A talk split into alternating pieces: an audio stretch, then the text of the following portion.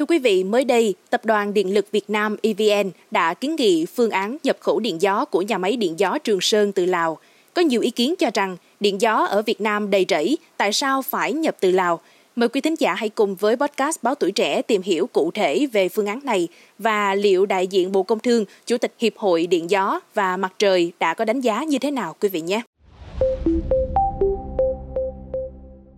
Thưa quý vị, sau khi Tập đoàn Điện lực Việt Nam EVN kiến nghị phương án nhập khẩu điện gió của nhà máy điện gió Trường Sơn từ Lào, Bộ Công Thương đã có văn bản đề nghị các bộ ngành, địa phương góp ý về chủ trương này làm căn cứ trình Thủ tướng Chính phủ phê duyệt. Theo tờ trình, EVN cho biết đã nhận được văn bản của chủ đầu tư là công ty cổ phần đầu tư và phát triển năng lượng Việt Lào đề xuất bán điện từ dự án điện gió Trường Sơn công suất 250 MW vận hành từ quý 4 năm 2025 tại tỉnh Polikamsai, Lào cho Việt Nam. Giá điện được chủ đầu tư cam kết với mức giá trần nhập khẩu điện từ Lào về Việt Nam cho loại hình nhà máy điện gió là 6,95 sen một kWh, tương đương 1.700 đồng một kWh.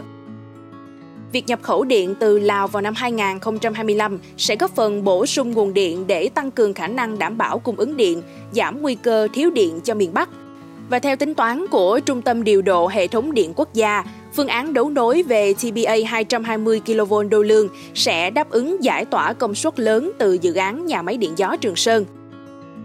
So sánh giá trần điện gió nhập khẩu từ Lào và các nguồn khác, EVN cho rằng các nguồn điện gió nhập khẩu từ Lào có giá thành cạnh tranh hơn rất nhiều so với các nguồn điện gió trong nước được công nhận vận hành thương mại trước ngày 1 tháng 11 năm 2021 khi EVN mua điện với giá 9,8 cent 1 kWh, hơn 2.380 đồng 1 kWh.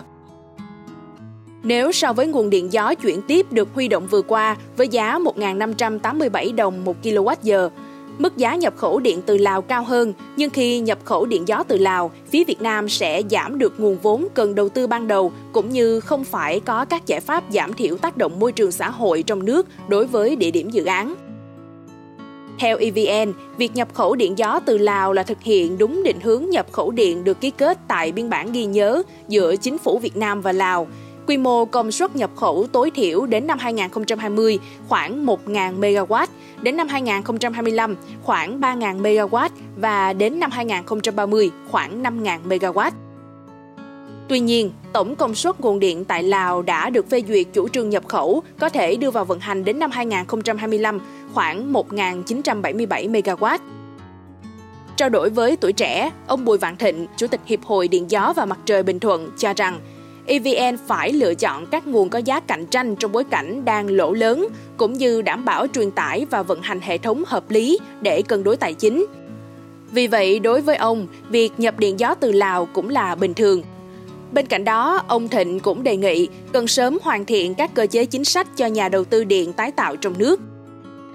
Bởi các dự án điện tái tạo chuyển tiếp đã được EVN đàm phán và huy động nguồn điện, Song việc ký kết hợp đồng mua bán điện vẫn còn nhiều trở ngại do liên quan thủ tục, khung giá phát điện của Bộ Công Thương đưa ra còn thấp. Vì vậy, cần đẩy nhanh các quy trình, thủ tục để ký hợp đồng mua bán điện chính thức, đảm bảo hài hòa lợi ích các bên. Ông Thịnh cũng đề nghị EVN cần đặc biệt tuân thủ các hợp đồng đã ký với các chủ đầu tư điện tái tạo trong nước, đảm bảo huy động các nguồn công bằng, hiệu quả, Xin cảm ơn quý thính giả đã lắng nghe số podcast ngày hôm nay. Đừng quên theo dõi để tiếp tục đồng hành cùng với podcast Báo Tuổi Trẻ trong những số phát sóng lần sau. Xin chào tạm biệt và hẹn gặp lại.